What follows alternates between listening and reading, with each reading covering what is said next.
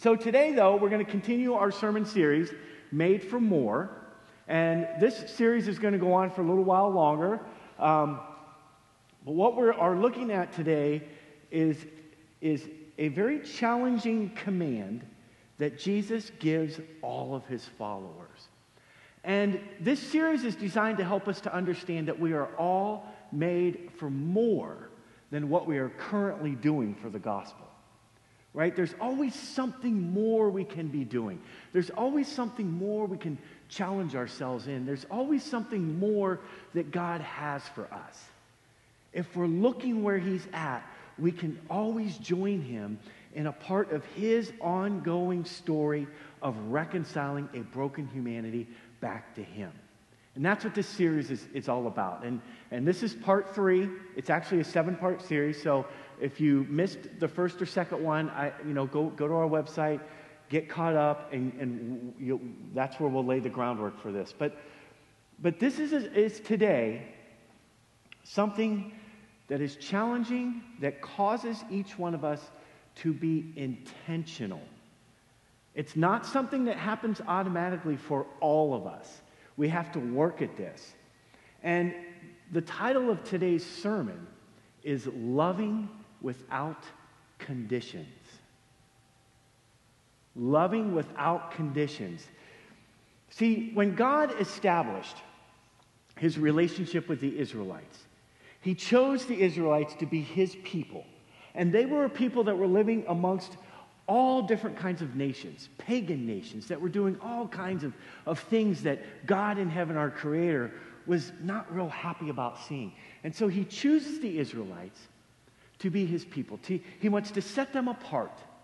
And so he, he, the first five books of the Bible, we can read about this where he establishes his way with the Israelites. And, and, and, and, and, and in these books, mostly, mostly two through four, uh, Exodus, uh, Leviticus, Numbers, and Deuteronomy, he, he establishes the way that he wants his people to live. And he teaches them how to live in all the areas, whether it's relational, how to be a good parent, how to be a good child, how to, how to treat your grandparents, how to be a, a spouse, how to, how to honor your parents, how to love your neighbor, property boundaries, medical stuff, scientific stuff, relational, all of the stuff he puts in the beginning of the Old Testament. He even has specific things that we would call the do's and don'ts of God's Word. And we often refer to this as God's laws. We would refer to this as the law. And over time, what happened was it became a list of things that the religious leaders used to, for the people in the way that they were supposed to live, where they had to make sure that every I was dotted and every T was crossed. And that is how you were supposed to live according to the law. And the bottom line is this you can't measure up to the law. You'll never achieve a righteous way of living according to the law. But then Jesus came along, the Son of God. Jesus comes to reveal man to reveal God to mankind, the kingdom of God, and he turns everything upside down. But in reality, what he really did was he turned everything right side up. See, it's very important to note that Jesus did not do away with the law. He didn't do away with God's original plan for mankind on how they were to live. But what Jesus did was he brought grace and mercy. And that's what the people needed. That's what we needed. Because life is not always black and white, right? Life is not always this way, that way, this way, and there's no other, you know? When we read the Gospels, we'll see that, that Jesus gave more room for grace than the people were used to. Like, especially the religious leaders, they, they couldn't comprehend that. Like, like he looked at each person's situation and allowed for the kingdom of God, allowed for God's Holy Spirit to minister accordingly. For instance, There's a story, kind of a famous story, many of us might know about this, where the religious leaders bring this lady who was caught in the midst of adultery to Jesus. What do you say we do now, teacher? Because the law says we should stone her to death. And it's a fascinating story because Jesus bends down and he starts writing in the sand. There's many theories as to what he's writing in the sand. But I think Pastor Dave had a theory many years ago. He was just doodling, saying, God, help me out here. Help me out. How many times has somebody asked you a question and you're like, God, help me out here? Like, Jesus was a, he, he moved in the same gifts of the Holy Spirit that we do. And then he says, He who is without sin can cast the first stone. And they all slowly walked away. And he says, Woman, where are your accusers? And she says, They're all gone. And he says, Neither do I accuse you. Now, did he turn a blind eye to what she was doing? No. He said, Go and sin no more. He blesses her. Because I think, I think, first of all, I do have a question. Where was the man? All right? Here's what I think I think in hearing and listening to God's Holy Spirit, I think Jesus maybe even saw in her eyes the hurt, the baggage she was carrying, the, the, the stuff that had happened to her in her life. That she wasn't just a lady that was out having fun, she was a lady who was hurting, who had a lot of things that needed to be layers of her life that needed to be peeled back and, and unpacked and, and, and dealt with and ministered to. And this lady did not need condemnation, she needed to be loved. And the best way to love her was to forgive her of her sins. So Jesus was, was breaking all kinds of social and cultural norms of his time because of grace and mercy. It doesn't mean that we turn a blind eye to the things, but it means that we look at a person's situation individually and we deal with it according to how we feel God wants us to minister to them because we're all in different places in life. And that's grace and that's mercy. And when we understand the law and we understand grace and we understand mercy and we understand the undeserved favor we get from God, then we can move into the people that we were created to be. Amen? So, so and, and, and here's the thing the religious leaders of the time, the Jewish religious, they couldn't comprehend this. It didn't fit in their box of who they created God to be. They put God in a box, and this just this just it blew their minds. They they couldn't under they couldn't comprehend this. Plus, you know what else Jesus was doing? Forgiving people of their sins. And only God can forgive people of their sins. Exactly. exactly. So, we're going to look at a scene that we're going to kind of use as the groundwork for today's sermon, and, and, and it, it comes from the Last Supper. In the Last Supper, Jesus was giving his disciples kind of his last message to them. He knew his time was coming to an end, he knew what was about to happen, and he wanted to give them some last parting words. And, and, and he gives them a command, a new command. And what he does is he raises the bar as high as it can go when it comes to relationships with people. And so we're going to read a little passage in the Gospel of John, uh, chapter 13.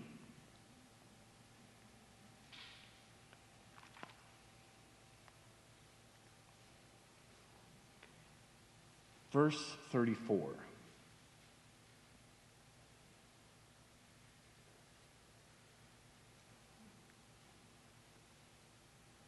Okay, I'm trying to find it. Gosh. Okay, here it is.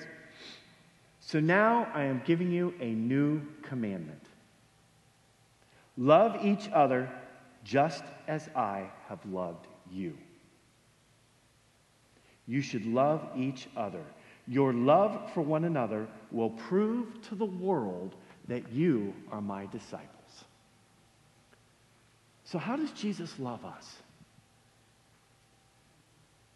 Unconditionally, right?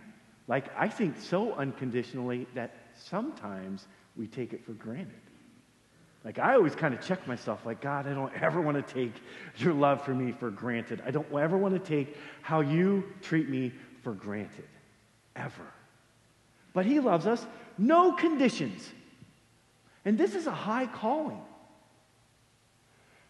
It's beyond what the Israelites were taught with the original commandment that God gave them when He was establishing the ways that He wanted them to live in Leviticus chapter 19, when He says, We are to love our neighbors as ourselves. Love your neighbor as yourself. The original commandment was to love others the way we want to be loved. Like we are to treat others the way we would expect them to treat us. That was the original commandment. Now, Jesus is saying, I'm giving you a new commandment. This is a higher level of love. The measure of love we are to have for others is not what we would expect in return. The measure of love that we are to have for others is the measure of love that God shows us.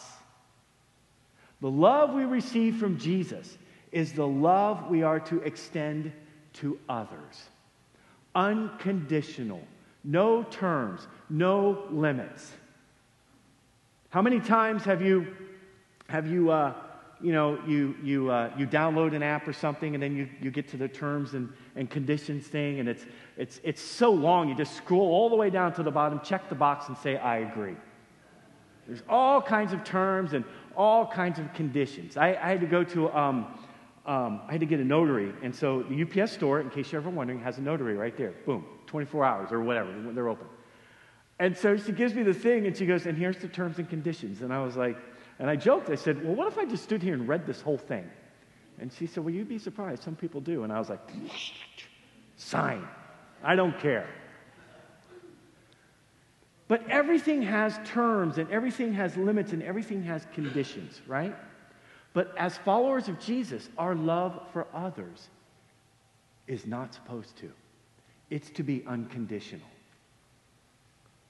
Now, there's many stories again of Jesus breaking the cultural barriers and the social norms of his time by elevating people and restoring their hope and dignity in life. If Jesus put a term and a condition on my relationship with him, I think there would be areas where I would be afraid to talk to him about now. Because I know that there's a limit to that. And so I don't want him to know about that, even though he knows everything. And he says, Chip, I don't care. I don't care. I just want to have a relationship with you. And, and to keep this relationship intact, I'm going to help you. When you mess up, come to me and we'll walk through this together. That's unconditional. We're going to look at a couple of, of little stories too where, where Jesus breaks these, these cultural norms and these social norms of, of, of, of, of the day. But see, the religious leaders, though, they questioned this in Jesus. How can you love people unconditionally when the law says this? Well, we can't live according to the law where every T has to be crossed and every I dotted. It's impossible. But these stories of Jesus are, are examples of God's unconditional love for mankind. And Jesus, the reason we have these stories in the Gospels is because he was modeling for us the love that we are to show for others. So if you question how I'm supposed to love somebody around me, read the Gospels. And you'll see that Jesus loved. You know, even there's a story where um, there's a Roman centurion, and he has a guy in his, in his unit who's sick at home. And he comes to Jesus, like a Roman centurion comes to the Jewish person and says, I need some help. Would you please come to my home and heal my person? And heal my, heal my, my friend, my guy. And Jesus says, You know what? I see your face. I don't even need to go. I'm going to heal him right here. That was unheard of. Say a religious leader and a Roman centurion coming together like that. So, so, and then again, this is such an important commandment that two chapters later in the Gospel of John, Jesus says it again in John 15, verse 12. This is my commandment love each other in the same way I have loved you. So, all throughout the scriptures in the New Testament, now we have this guy named Paul, the Apostle Paul, and he writes these letters to these churches. And, and all throughout the New Testament are these love one another verses, how we are to treat those around us. And there's a very specific passage that we're going to look at today that we often hear at weddings. And this is the passage that basically defines love. And it's in 1 Corinthians chapter 13. And it starts in verse 4. Love is patient and kind. Love is not jealous or boastful or proud or rude. It does not demand its own way. It is not irritable, and it keeps no records of being wronged. It does not rejoice about injustice, but rejoices whenever the truth wins out. Love never gives up, never loses faith, is always hopeful, and endures through every circumstance. This is a sermon series in and of itself, right here. This right here is what unconditional love looks like, right there. And it isn't easy. Married couples, love keeps no record of wrongs.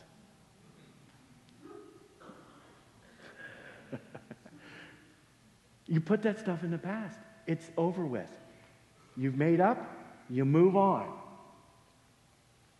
This is what love without terms and conditions looks like. There's no limits. As human beings, though, don't we tend to put passages, uh, uh, conditions on a passage like this? Like, I'm pretty sure, even, even me, l- listen, listen, you know how challenged I was this week, like to be a better person? Studying for this. Ask Kim. We have conversations, and I'm like, oh, I don't want to talk about that right now. I'm really struggling. I, I gotta, I gotta, you know what? There's areas that God is working in me on. We read a passage like this, and all of a sudden, things that have been done to us pop up into our heads, and we're like, yeah, but. There's no yeah, buts, church. This is it right here. See, here's the deal the terms and the conditions that we put on passages like this, they often come from our past, or maybe even a current experience that we're dealing with. Maybe it's a certain person, or maybe it's people.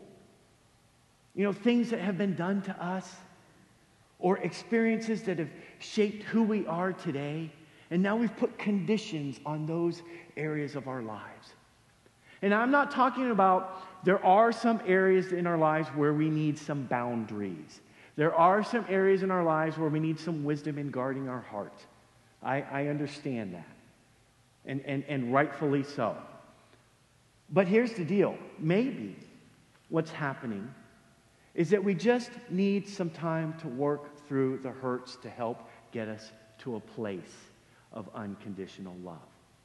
And I think as long as we're working on that, we're in a good place. But when we dig our heels in the ground and we say that there, is no way, there is no way I'm, I'm going to do some of these things, then stuff starts harboring inside of us, right? And, and callousness of our hearts starts growing, and there's a hardness there. And there's areas in our lives now that we won't deal with.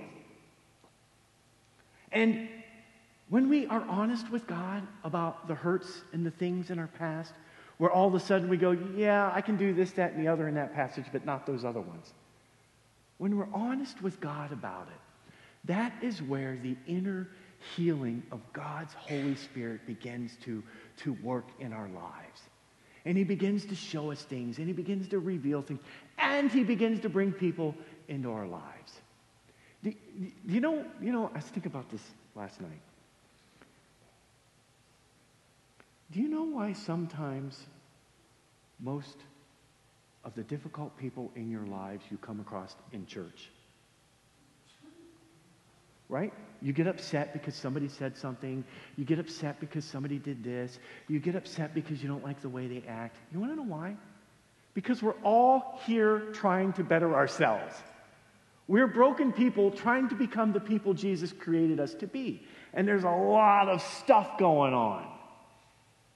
And if we could learn to love unconditionally, we might be the person who helps another person get over some past hurts. The church is where broken people come to, to receive healing. And if they're not welcomed, they're not going to receive the healing that Jesus wants to give to them. Amen? Love is patient. Oh, gosh. We're not easing into this, are we? I'm not a very patient person. I, I, can pretend that I am, but, but, I'm, but I'm, you know what? If I'm being honest, I'm not. Drive with me around town. I got problems, man. And now I have one kid that has her license and another one working on his temps. I, I, kids, drive as I say, not as I do. Love is patient. So, how many of us put conditions on our patience with others? And we do this without even thinking about it. Like people just, oh, things, traffic, work, whatever. There's a, there's a story in, in, in uh, uh, Matthew chapter 14, and it has to do, it starts out with John the Baptist. And John the Baptist was beheaded. Now, John the Baptist was Jesus' cousin. Both John and Jesus were miracle babies. Jesus, we, we, all know, was born of a virgin, Mary, and Joseph helped raise him, and, and, and, and that was a miracle. Well, well, John was Jesus' cousin, and his parents were elderly. They were too old to have children, and whoop, Elizabeth is pregnant, his mother. Well, John had a specific role in life, and John was like the crazy man that lived out in the woods. He preached a message of repentance. Turn or burn was his message. He lived in the woods, he ate locusts and tree bark and made his own clothes, and he probably was just like this crazy guy, and, and he, he rubbed the, the kings the wrong way and the leaders the wrong way. He preached a message of repentance, but what his preaching did was it prepared the hearts of the people for the Messiah who was to come. And he, he would preach a message of repentance, and then he would baptize people. He had a team, baptize people in the water. And then Jesus comes along. It's time for Jesus' ministry to get started. John baptizes Jesus. A voice from heaven speaks out This is my son. I'm well pleased. And John says, He must increase and I must decrease. Well, John still said a few things that upset King Herod, the Roman ruler of Galilee. And so eventually he gets beheaded. King Herod finally has his way. Well, now we pick up in the story in Matthew chapter 14, and it says this As soon as Jesus heard the news, he left in a boat to a remote area to be alone. Sounds like he wants to grieve a little bit, right? Sounds like he wants to think about things for a minute. Sounds like he wants to spend some time with his father and think about his cousin John. That's what I'm picking up on this. But the crowds heard where he was headed and followed on foot from many towns. How many? Hundreds? Thousands of people. All went to go where Jesus, I don't know, we don't know where he's going. He's in that boat. Jesus saw the huge crowd as he stepped from the boat, and he had compassion on them, and he healed their sick. Now, how many of us in a moment of grief, would say, Can you just give me a minute? I need a minute. And, and, and you know what? Most people would say, Oh, I understand. They might not have known where Jesus was at, mentally, maybe at the time, right? Grieving, just wants to be alone. I just want to be alone for a minute. How many of you got? I just want to be alone for a minute. If you've got more than three kids, you probably say that a lot. I just want to be alone for a minute. Can you just give me a minute? Here's the thing Jesus didn't tell anybody that he needed some space. He saw the need of a broken humanity with compassion, and he spent time with them. He healed their sick. They were coming with a need. He saw the fact that there was all this stuff, these people. He loved on them. He taught them. He restored their dignity. He had patience with them. That's what I'm reading in here. In Ephesians chapter 4, it says this Always be humble and gentle, be patient with each other, making allowance for each other's faults because of your love. That last part is repeated again in the book of Colossians. Have patience with each other. Make allowance for people's faults. Okay, so your coworker is always messing up. Maybe your spouse or your child or your parent or somebody is always being goofy and you got to fix whatever it is. Make allowance for that. Give them, have some patience with them, right? It's not easy because sometimes this is the fourth time this week I've had to deal with the same thing. Make allowance for that. Give some room. Because when we are intentional, see, here's the thing this is intentional living at its highest level. Because you're allowing people to make mistakes and you're not pointing it out. You know what? You know what I've come to the conclusion of? Most people already know when they've made a mistake, right? They know when they've messed up. They don't need somebody to point it out to them. Just help them. What they need is somebody to help them, come alongside them. And we can be that person. And in doing so, people will see Jesus in us. So that's one. Love is kind. Kindness. Oh, that's easy, Chip. I can do that. As long as people respect me, I can be kind. I can be kind as long as other people are being kind. That's an easy one. Can you be kind when people are not being kind to you? Can you be kind when people are not very nice? Listen to this story in Luke chapter 19. All right, there's a story about a, a tax collector by the name of Zacchaeus. Zacchaeus was a wee little, all right, no. Zacchaeus was a tax collector, and the Bible says that he had become very rich, very rich collecting taxes from the people. Zacchaeus was despised by the community because of this. The community saw him as worse than a sinner. And you know what? He probably was. Now, Zacchaeus hears that Jesus is coming to town one day, and he something stirs inside of him. He says, I've been hearing about this Jesus. I want to I want to get a glimpse. I want to get a look. I want to see him. So he finds this tree, he climbs up in this tree. All right? Now, Zach, Jesus comes along, and this again, this is where I believe Jesus is listening to God's Holy Spirit. Like if you if you missed the first two sermons of this series, go back because this is where this is where and, and, and listen to those, watch those, because this is where we become a part of God's story of reconciling a broken humanity back to himself. Zacchaeus was probably riddled with guilt. Like when he went home at night, he wasn't rolling around in all the gold coins and things that he was collecting from people. He might have started feeling bad about it. And he wants to see this Jesus. And then Jesus, so here's what I see all kinds of crowds and stuff, and there's hooting and hollering, and everybody's happy. Jesus is coming to town. We're going to hope he's going to heal everybody. I don't know what he's going to talk about, but whatever it is, it's going to be mind blowing. I, I, I've heard about him. And then Jesus stops and, and this is what I pictured. The Holy Spirit says, Zacchaeus, his name is Zacchaeus, and you're going to go to his house today. And Jesus says, Zacchaeus, I'm going to be a guest at your house today. The man who everybody despised in their community. Look at how the people responded in Luke 19, verse 7. But the people were displeased he has gone to be the guest of a notorious sinner, they grumbled.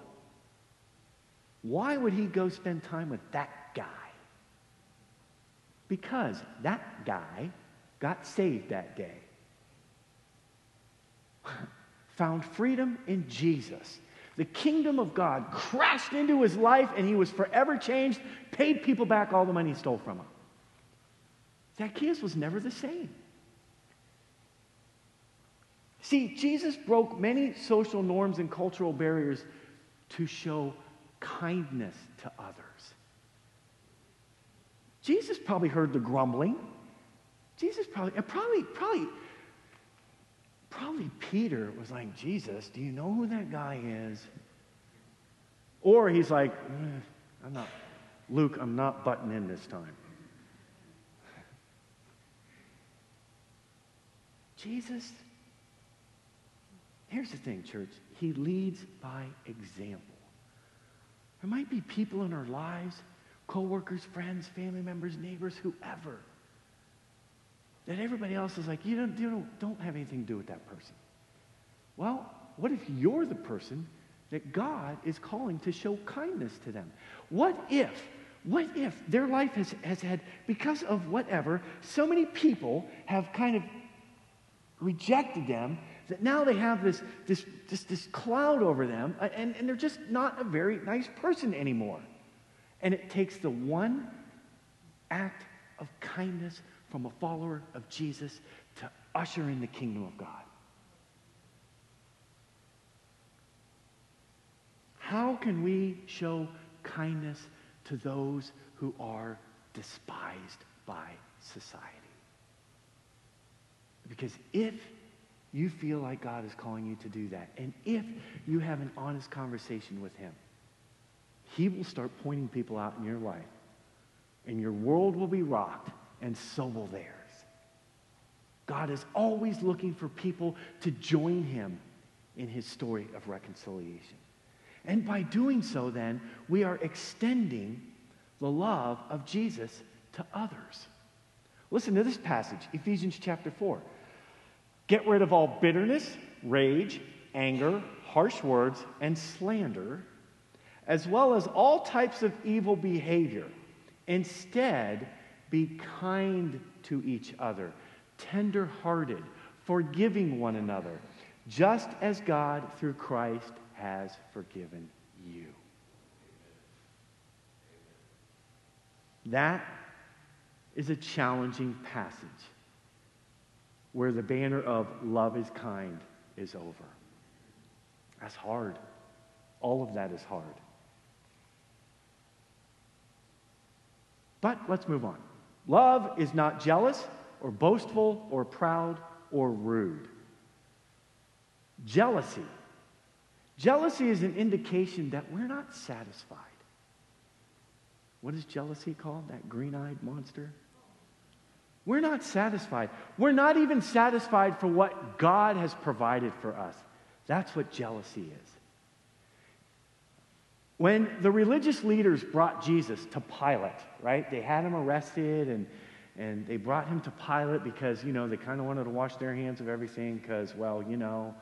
And, and listen to this. In, in Matthew chapter 27, it says this Pilate knew very well that the religious leaders had arrested Jesus out of envy. That is not a sentence that I would want in my book of life. He had done this to one of God's chosen out of envy.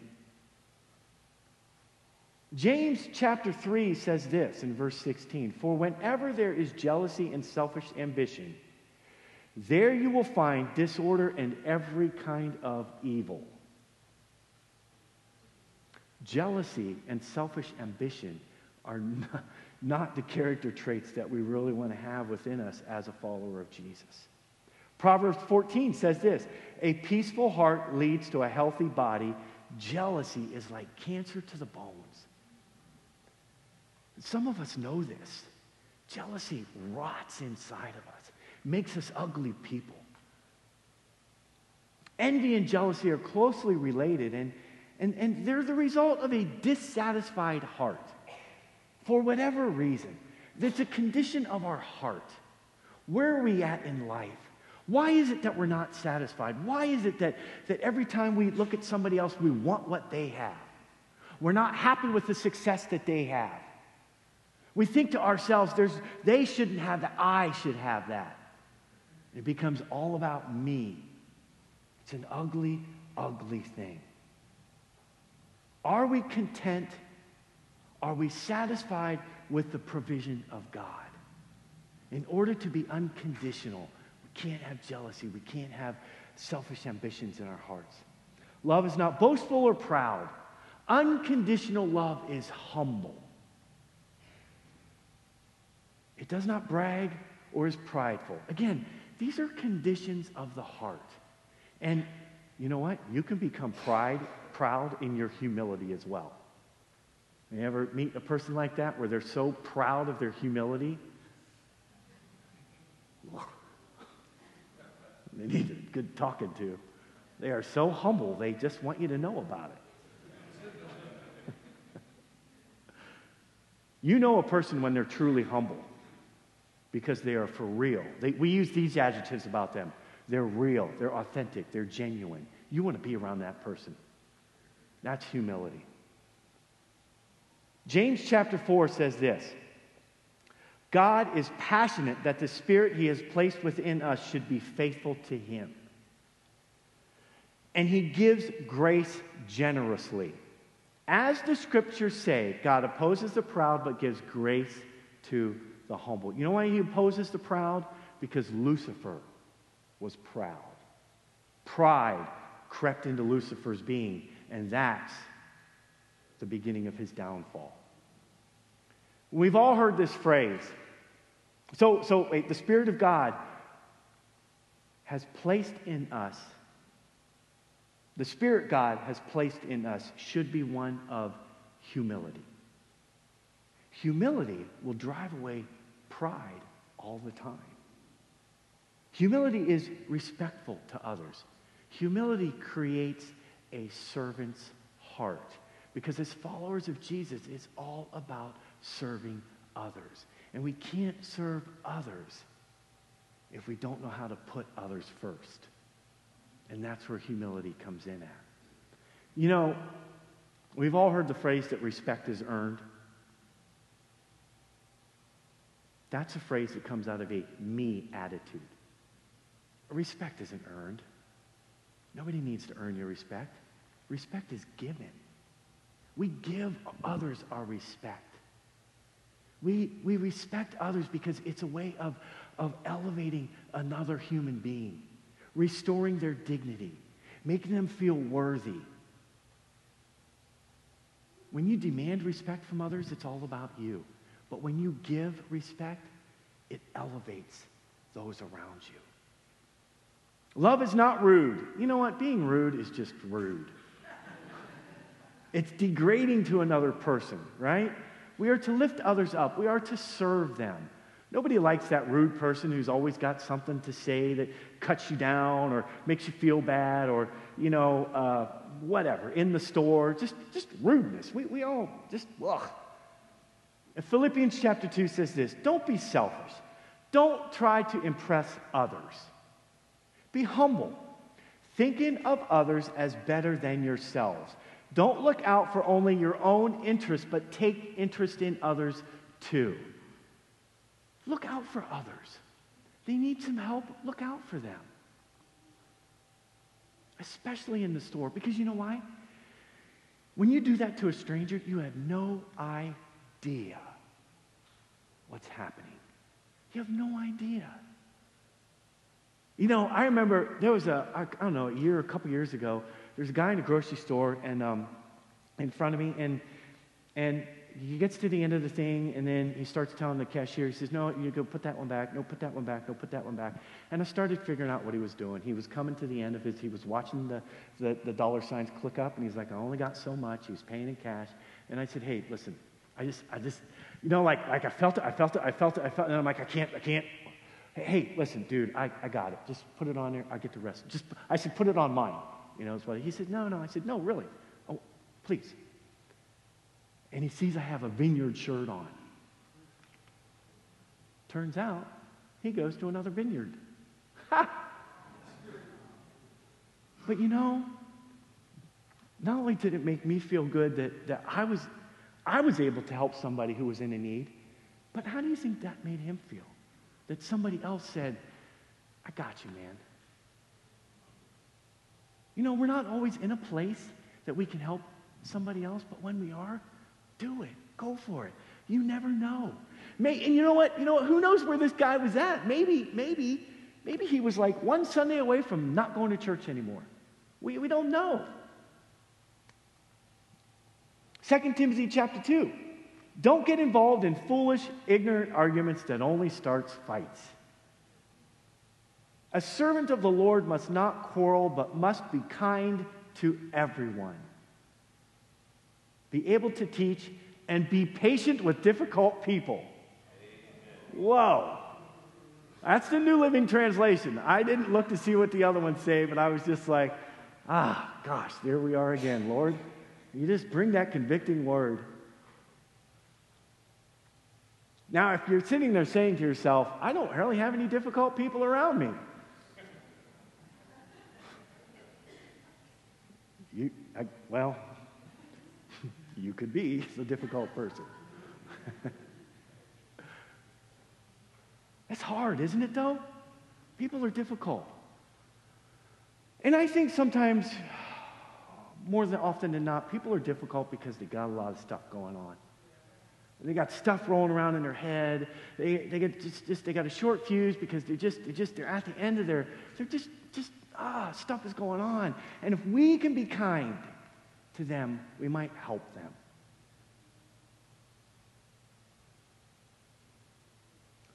So I just want to read the rest of this passage.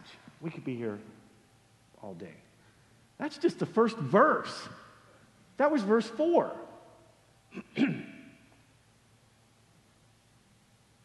Love does not demand its own way, it's not irritable. I know, Kim. I know. I'm working on it.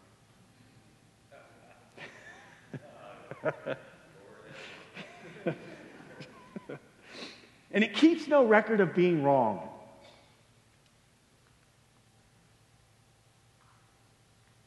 It does not rejoice about injustice, but rejoices whenever the truth wins out. Love never gives up, never loses faith, is always hopeful, and endures through every circumstance. Loving without conditions is forgiving. It does not rejoice when others fail. It is not demanding. It is hopeful, and it never gives up on others. Ever, never, ever. Does Jesus ever give up on us? No. Loving without conditions is always rooting for those around you. Loving without conditions is walking into a room, sitting down at a table, coming into a meeting, coming into a group of people with the mindset that everybody before me has the best of intentions.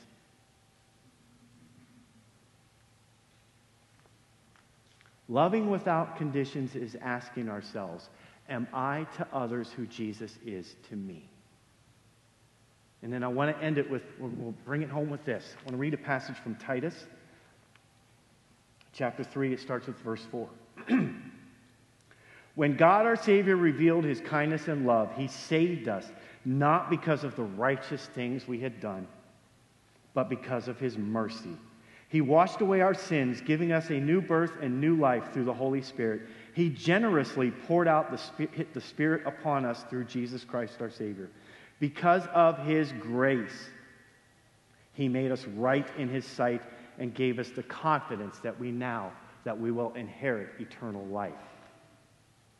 It's the grace of God, the mercy of God, the forgiveness from God through His Son Jesus that we experience His kindness and unconditional love. It is being made right with God by the grace and forgiveness through Jesus that he shows us. And that is how we become a changed person who now has the hope of eternal life in heaven. It is God's Holy Spirit that lives within us that makes everything we just talked about today a possible way to live. Maybe there's areas we need help in. Maybe there's areas we struggle in. Let's be real with God about it, church. Jesus, help me in that area. Because it isn't easy, but it begins with prayer, asking Jesus to help us. Help me be more patient, God.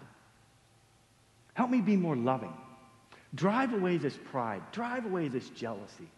Remove from me the things that I'm dealing with, God, that, that you don't want in me anymore.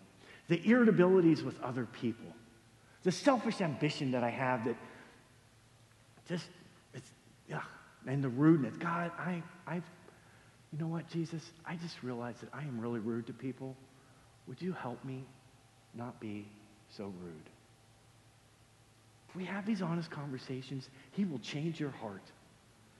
Help me to be kind and helpful, to never give up on those around me, and to never give up on myself, God. See, when we love without conditions, when we love in the same manner that Jesus loves us, what did he say in John 13? Your love for one another will prove to the world that you are my disciples. And I'll end it with this the extent that we are willing to love others is the extent to which others will see Jesus in us. Amen? Let's pray. I thank you for the changed heart that only you can bring in a person. I thank you, God, for the challenges that you lay before us, God. And I thank you, Jesus, for those in this room who are saying, you know what? I got some things to work on. And Jesus, I just realized it's your help that I need.